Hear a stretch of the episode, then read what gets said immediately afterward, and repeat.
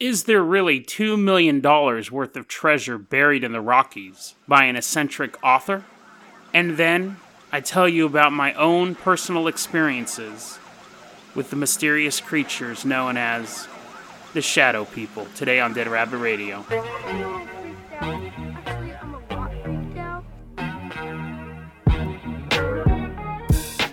Hey everyone, welcome back to another episode of Dead Rabbit Radio. I'm your host, Jason Carpenter. I'm having a great day. I hope you're having a great day too.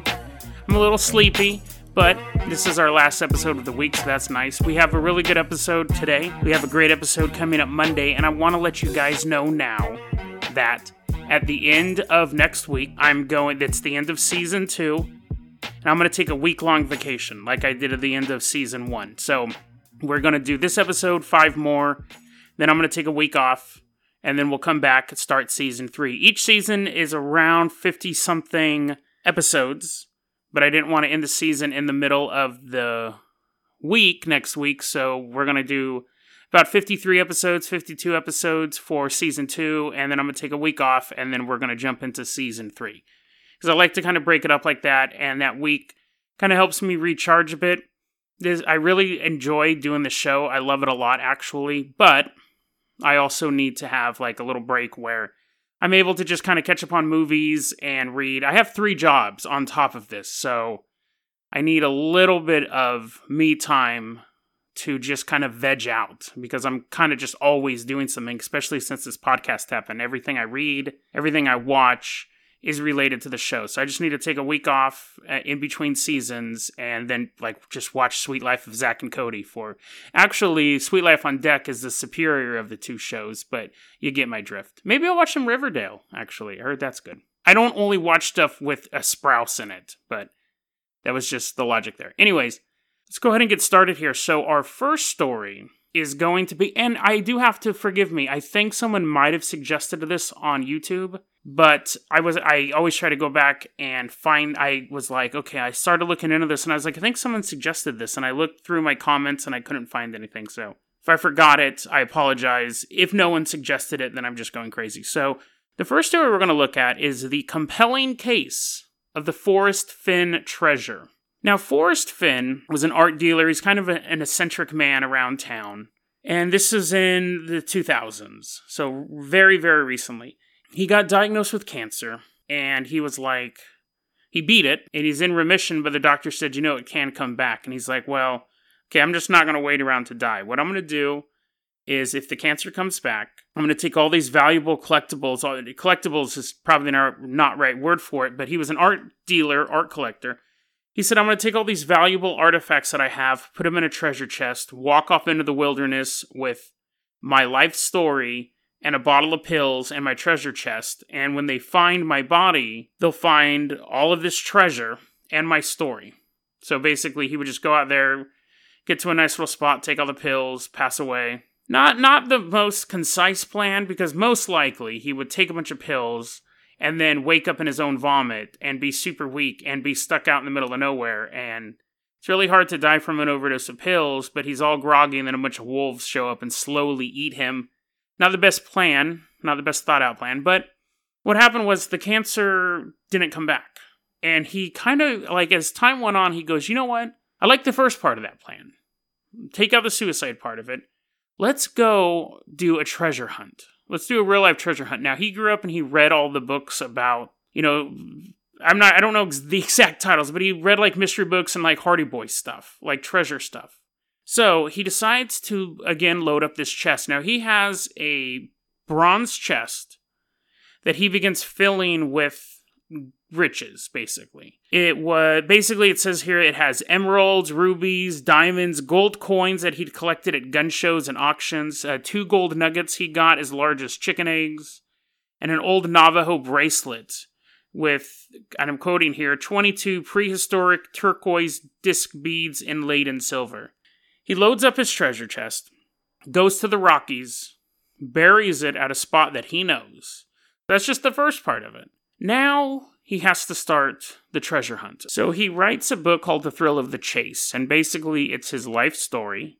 And in the book, it has clues to where the treasure is buried. a part of the big part of the clues is he has a poem in there, which we'll get to in a bit, but he has a poem in there that he says if you decipher the clues, it will tell you where the treasure is buried. Now, of course, this story goes viral fairly quickly. Now, originally you could only buy the book at a bookstore in his town, and it goes for like a new uh, back then a copy went for thirty-five dollars.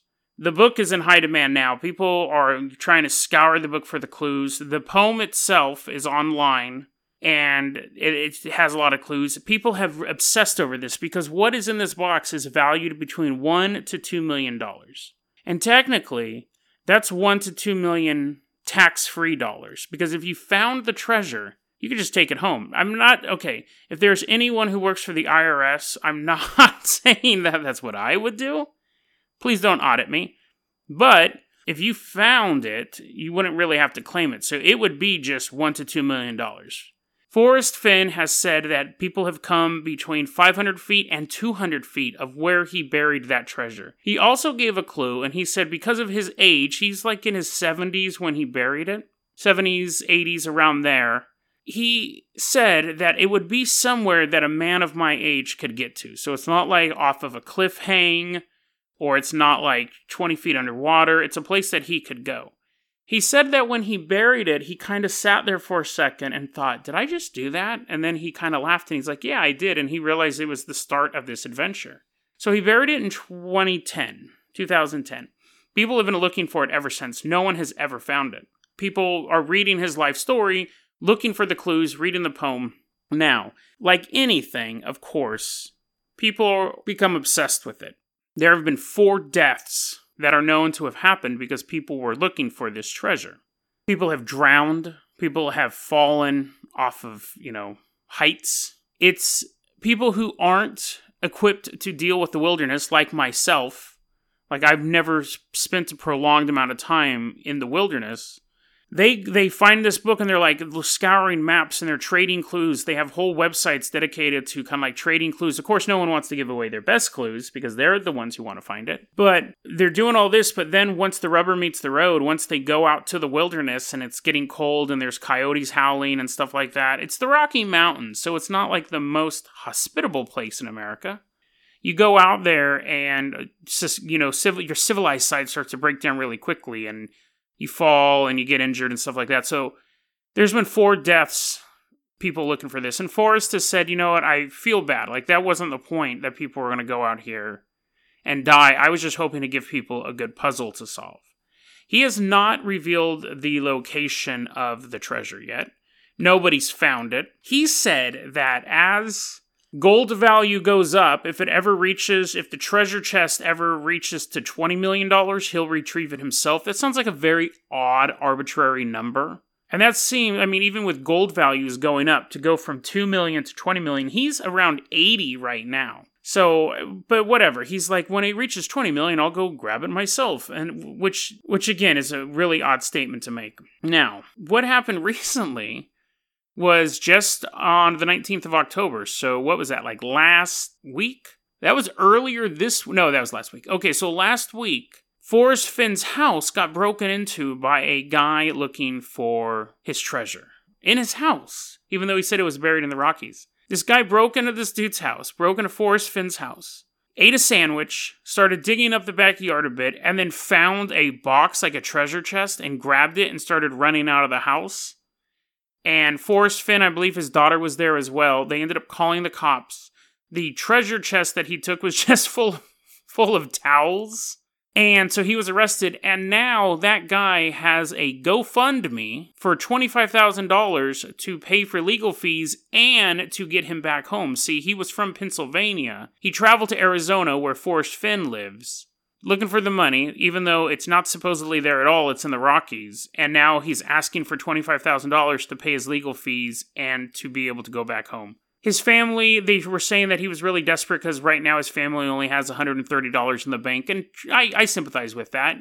That I, I don't think you probably did your family any favors by traveling pretty much from coast to coast, but uh, desperation, I guess. It seems like it would cost more than one hundred thirty dollars to get from Pennsylvania to Arizona. I guess he assumed that he was going to go there and by he would find two million dollars, she'd be able to go back easier. I don't know, but this, that's kind of weird. Anyway, so he's stuck in Arizona right now. Forrest Finn buries a treasure, one to two million dollars. People are obsessed with it. They've been obsessed with it for the past, what is it now, eight years. A couple people have died. One guy broke into his house. He said, and I was looking again on the article, he said the poem, he believed the clues were leading him to this house. So, let's take a look at this poem. So, I'm going to save us some time. I'm not going to read the poem out loud. It's like a sixteen-line poem. I'm not going to read it out loud, one, because it really lacks context unless you have a map or you know the area, two. It lacks context because the other clues are also in his book, his biography, his autobiography, The Thrill of the Chase. Three, because I believe the whole thing is a hoax. I believe that Forrest Finn made the whole thing up. I think he made it up for multiple... I, I, the reason why I think he made it up is, and people have pointed this out too, for a man in his seventies to carry to, all of those items in that box, it was a bronze box, the, the box itself with all of the items in it would have weighed about forty pounds. Now, that's not heavy for a lot of people to carry, short distances, but to hike with that can be troublesome, and when you're in advanced age, to be able to hike with that is troublesome. But let's assume that he's really fit and that's not a problem. He wanted people to hear his life story. That was his initial thing. They'll find the treasure, they'll find my body, and my biography will be there, and they'll read it. Which in really what would happen is if you found a corpse and it had a box of treasure and a bottle of pills next to it and a book, you'll you'll very you'll take the treasure, definitely. You may take the book. Depending on who you are, you may take some of the pills. But it doesn't necessarily mean you're going to treasure that book or even read it. And even if one person does read it and then just throws it away or whatever, it was a bad plan. The idea of hiding a treasure and writing your life story and including clues to find the treasure meaning means people were going to pore over your life story. And he wrote a sequel to it as well. He wrote a sequel to it as well. So I think he wanted to get a story out, out there. I think a lot of times when we see people do stuff like this, I think one of the biggest fears people have is that they are forgotten, or they leave no lasting impact on the world, or any impact at all even. People don't necessarily have to think they're going to leave a lasting impact, but that they have some sort of thumbprint left on the planet. I think that's I think that's one of people's most unspoken fears. And now this guy has a legacy. Even after he dies, people are going to be talking about this treasure. I don't think it's out there. I don't think it's buried. The wife of one of the men who died searching for it, she said the same thing. She says it's a hoax. She goes, I totally believe it's a hoax. I totally believe he made it up. And I think him saying stuff like, oh, a group was within two hundred feet, a group was within five hundred feet. I'm curious to how he knew that. Like, were groups contacting him and saying, you know, I was so, I was, the last place I looked was by this bush. And he's like, like, how does he know they were so close? He doesn't go on all these expeditions with them. I think it's fake. But yeah, I think the whole thing, I don't think he buried it. I think that he is now someone that people all around the world know about. And people all around the world are reading his biography, which he admits is a little embellished, which is fine. I mean, that's a little irritating, but I think that's the least of his transgressions on this. I do not believe the Forrest Finn treasure exists. I could be wrong. Someone could dig it up. He could finally dig it up, but I think he's just going to pass away and people will be digging up the Rocky Mountains for the next hundred years. It'll just become a legend, which is what he wanted really in the in the first place. So let's go ahead and move on to our last story. I wanted to go, you know, people have asked me about, you know, like what I personally believe and personal experiences I've had. And I'm pretty open with what I personally believe, but personal experiences I have, I'm a little more hesitant to talk about because obviously, when you talk about stuff like this, people tend to think you're crazy, and, and that's fine. But when you record stuff like that, when you record these type of stories, then you're basically immortalizing your craziness. Now, I'm going to preface this by saying that my, I have a thing, I've never been diagnosed with it, but, so I mean, take it with a grain of salt, but I have this thing called time dysmorphia.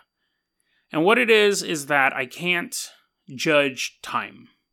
A day to you may feel like a day and a half to me. An hour to you may seem like two, three hours to me. Like, I have a I have a really hard time judging time. And people go, oh, no, it's just because you're not busy, or it's just you need to read a book or something like that. And I'm like, no, I have to be, I have to have clocks around me. I have to have measurements of time, because otherwise I have no idea how much time has passed. So I'm saying that because I don't remember, I, I, and I've made this I've made I've made this mistake before when talking about stories, where I'll say, yeah, I think I was twenty-five. I think this took place in nineteen ninety-eight, and I'm wildly off, wildly off by years. So I kind of have to place it in the context of other things that were going on. I believe the stories I'm about to tell you happened around nineteen ninety-six. So really before uh, a good chunk of my listenership was even born. But I was out of high school, and I was probably in my second year of college. And I was living at my grandmother's house. I would sleep in the living room. My great-grandmother was still alive at the time, Grandma McGee. I would sleep in the living room. And the house always just seemed fairly eerie. This is out in Orangevale, California. It's a suburb slash rural area on the border of Sacramento. The house was always creepy. I'd heard the occasional ghost story that had happened, that my grandma... My grandma Miller had seen a ghost of one of her sisters in the house peeking from around the corner. Just terrifying. But anyways, I would sleep in the living room on the floor. And I don't know what started it. I don't remember how it started, but I remember one night I was getting ready to go to sleep. I wasn't asleep yet. And I'm laying down on the floor. And I'm facing down the long the long living room. It was kind of an interesting design of a house. It had a really long living room. And I saw in the darkness, where there was just enough light coming in from the street light or the porch light outside the kitchen window, I saw the silhouette, the pitch black silhouette of a boy. I'd say was about as tall as maybe like a eight to ten year old boy. I don't see the, well, this is the weird thing. So the way that the light was coming in was that the room was flooded with darkness, but there was just enough light filling the room to kind of make out some details of just, you know, like the, the couch and, you know, the record player and the table and stuff like that. But the boy who stood there was so black. His body, his form was so black, it actually stood out into the darkness. Even though everything below the shoulders was completely covered by shadow, you could see where the fingertips ended, the shoes, the jeans. It was that, it was just void blackness. It was darker than shadow. And the second I realized what I was looking at, it ran towards me. Lightning speed. Before I even knew, before I could comprehend, it was within striking distance of me. Now, like I said, it was a long living room. The living room was probably about twelve to eighteen feet, and it was just there on me. And I say striking distance, and that's not a figure of speech, because right when I saw how close it was, I swatted at it out of instinct, like you would swat away a bug. And I made it kind of like this weird, terrified yelp. I didn't yell, I just had this weird noise in my throat. And I'm laying down, and I just kind of swatted at it. And as my hand went through it, It it tore, and little gold filaments kind of came out of the form. So it would be like if you scratched something, and it just kind of shredded. My I didn't feel anything, but I just saw gold filaments like where it had torn, where it almost like the there was no substance to it, but once I put my hand through it, it basically tore open, and the edge of each rip had this little gold filament alongside it. that I, I, I'm, you know, it's, I'm trying to, I hope you get that visual, because it was quite terrifying to me. And then it just wasn't there. There's no puff of smoke. There was no blink. It was simply wasn't there anymore. Now, I didn't go back to bed. And the rest of the time that I was staying at my grandma's house, I, I didn't like facing that way when I slept, but I almost felt like I had to. I never saw that again. But what I started to see were the dogs. I started to see these big, black, shadow dogs. They looked more like bulls. They had the the shape, not with the, not necessarily with the horns. They had these. It, it, they had. It was one of the. I think dog is the the easiest way to explain it, because the heads seemed like canines, but they had more of the like torso of like a bull-shaped creature, with kind of shorter back legs. The thing with the dogs were, this, they were always flat. It was like watching a two-dimensional image walk by. I didn't see them super often in the beginning, but when I saw them, I would get the sense that they were evil, sinister.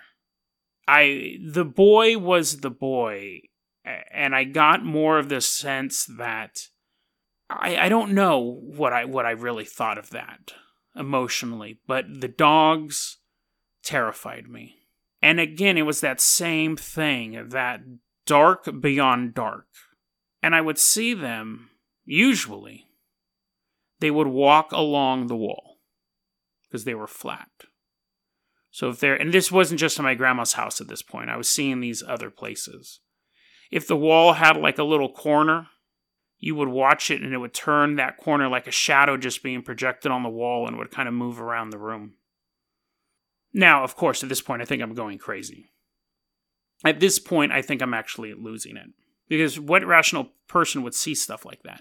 So, you know, and, and let's, in this timeline, in nineteen ninety-seven, nineteen ninety-eight, I wasn't smoking marijuana.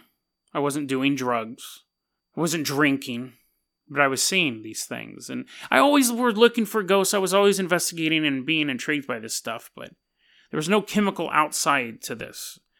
But I was thinking, I'm, I'm obviously going crazy. I'm seeing things. These things don't actually exist.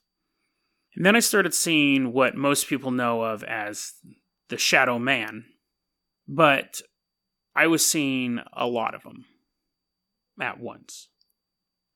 The Shadow Men phenomenon is very common. You can find a ton of articles in it. I'll try to find some. Well, I won't try to find some. I'll link some in the show notes below. The shadow men generally come to people when they sleep. There, there's one of them that is sinister. They tend to wear trench coats and they have these big top hats. And there's reports of them around the world. Now, the internet wasn't really a thing when this was going on. People had it, but it was like the you know the dial up. You didn't have all these resources. Everything you wanted to learn about ghosts, you had to find in a book, hopefully, then television, and then a friend telling you a spooky story. I had not heard of the Shadow Men that I can recall before I started seeing them. What was different about the Shadow Men, though, is one, I didn't get a sense that they were evil. I got a sense that they were almost beyond that, very advanced. I, I got a feeling that they were curious, maybe, but not curious like they want to communicate with me. Curious the way that I'm curious when I see a caterpillar walk across the leaf, like the the the evol- the scale of intelligence was so vast between me and whatever this was that I was nothing to it. The other weird thing was that they also were darker than dark, but when I looked at them, I could feel this weird thing where my eyes and my brain wanted to put color in them. Like I could almost perceive a shifting color within the darkness. It, it's it's really hard to explain, because I'd look at it and, I, and my eyes would perceive the blackest of black, this dark, dark form, but my mind could almost see color inside of it. And, and you know, I talk about, I've mentioned stuff about ghosts and aliens where I go, I think it's more likely they come from another dimension. That's what this felt like. It felt like the colors that my mind was trying to perceive is something that's not perceivable in our dimension or with our, the limitations of our eyes. So our brain just shuts down and says it's black because it can't perceive the colors that this thing actually is. So at this point, I have two options. I'm going crazy and I'm seeing this stuff everywhere, or this stuff is real. Now, the way I always dealt with this stuff was I need to have other people witness it with me. And I try to be, and nowadays I'm very good at this. Back then I was kind of okay with it, but I have a rule that I don't tell you what I'm seeing. I let you see it and me see it, and I ask you what you see. If we see the same thing, it's really there. If I go, oh my god, look at an old witch is flying across the moon, and then you go, oh my god, you're right, that doesn't help me at all. If I look up and I'll go, hey, look at that. Someone else looks up and they're like, is that a witch flying across the moon? I'm like, mm-hmm. So I brought a bunch of friends over to my grandma's house because that was a hotbed of activity. Now, like I said, I'd seen the dogs other places and things like that. I would generally see the shadow men in various places, but I, I remember telling people that I think my grandma's backyard is haunted because I'm seeing some weird stuff there. At this point, I'd actually had a room built onto my grandma's house because I was staying there for a long time. I love my grandparents. They're all passed away now, but it was a really good time living there. But so I brought over a bunch of friends, and I was with my buddy Josh and my friend Jackie, and a couple other people. And we were all like, oh yeah, we're going to go ghost hunting, but let's start off at Jason's grandma's house, because that place is totally creepy. And Jackie's twelve, by the way, and I would have been, at this point in time, nineteen ninety-seven, would have been about nineteen, twenty, something around there. Josh was about the same age. So we're just all young kids, and then we got like this little girl hanging out with us. It was Josh's sister. So we go there, and everyone hangs back, because it is a creepy, it was a really creepy house. Everyone hangs back but me and Jackie. And I saw one of the shadow people standing in the doorway between the garage and the backyard. And I had a really weird visual that time. It was nighttime, of course, that's when you go ghost hunting with your friends. And the shadow man is standing there at night. And I look at him. And these things are like seven, eight feet tall. And what I perceived, like looking at looking at him, it seemed like it was daytime on the other side of him. Now, beyond his actual outline of his form, it was nighttime, but I had this weird sensation that it was daytime behind him or through him. There were two other shadow men standing in the back of this backyard at night. And it would have been fall. It was a little cold. Now, I told you my rule about not explaining stuff, but I, this was a time I didn't have that rule perfected. And me and Jackie walk up to the doorway. And Jackie says something to the effect that this I've, I'm really creeped out. And I said, there's one in front, because I told them, again, I wasn't one hundred percent on my plan, but I will get to that in a second. I told him, I said, yeah, I think there's these shadow people walking in my backyard. I don't know how to explain them. They're just these big shadows walking around. I tell uh, Jackie, I go, yeah, there's one in front of us right now. Now, her being a twelve-year-old girl, not really thinking about anything, she sticks her hand right through the thing's chest. Now, of course, she doesn't see anything. To her, she's just sticking her hand through a doorway into the dark backyard. And what I see is her hand, you know, where his chest should be, or his stomach, because she's quite short. And she goes, it's warm. My hand's warm here. Now, I didn't tell her, oh, it looks like daytime in him. But she was feeling warmth where her hand was there. Now, I'm not going to let a twelve-year-old girl be more brave than I am, so I put my hand into him as well. And it was warm. And I start to kind of, I start to say something to her, and my hand is just kind of, where both of our hands are just sticking halfway through a doorway. Anyone walking by would just see two people sticking their hands through a doorway into the backyard at night. I say something to her, and I look over at her, and then I start to turn my hand, because I'm kind of was feeling the temperature. And now my hand is basically, my my the back of my hand is facing me completely. All five fingers are, I'm looking at all five fingers. But the thing is, my pinky, and what is that? My other index finger, the pinky, the finger next to the pinky, they're gone. They're completely gone. All I see is my thumb, my ring, and my middle finger. And then it's almost like just my hand was, the rest, the other two fingers and that part of my hand were completely gone, enveloped in darkness. They, they, they didn't exist anymore. It wasn't a trick of the light. It was gone. And this is when I used my plan. I'm looking at my hand, and it's flat out. And I go, Jackie, do you see something weird? And she looks over, and she goes, your fingers are missing. We both pull our hands out. We run back to the car. That wasn't the last time I saw the Shadow People. It was the last time I interacted with them on that way. I never tried to communicate with them, never tried to do a seance or Ouija board or anything like that. To me, those things don't seem like they would work, because these things didn't necessarily seem like ghosts, but I don't know what they were. It's been a long, long time since I've seen a shadow man or one of those shadow dogs or the boy. But one of the last times I ever saw them, I remember I was driving home late at night, just driving through Orangevale. It's maybe like two in the morning. I always stayed up late. And they were everywhere. I just saw two walking down the block here, a dog walking across the street, flat but moving somehow. Sometimes they moved in pairs, sometimes alone. But I saw them everywhere that night. I didn't sleep that night either.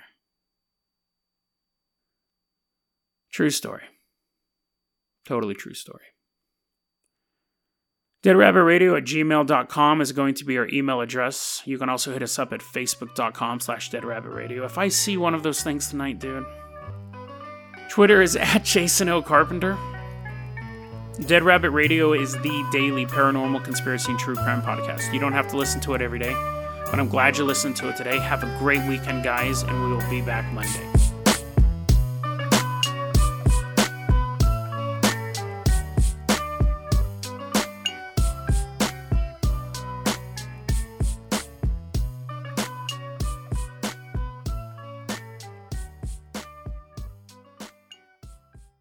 Mother's Day is almost here, and you can get her the most beautiful time-tested gift around.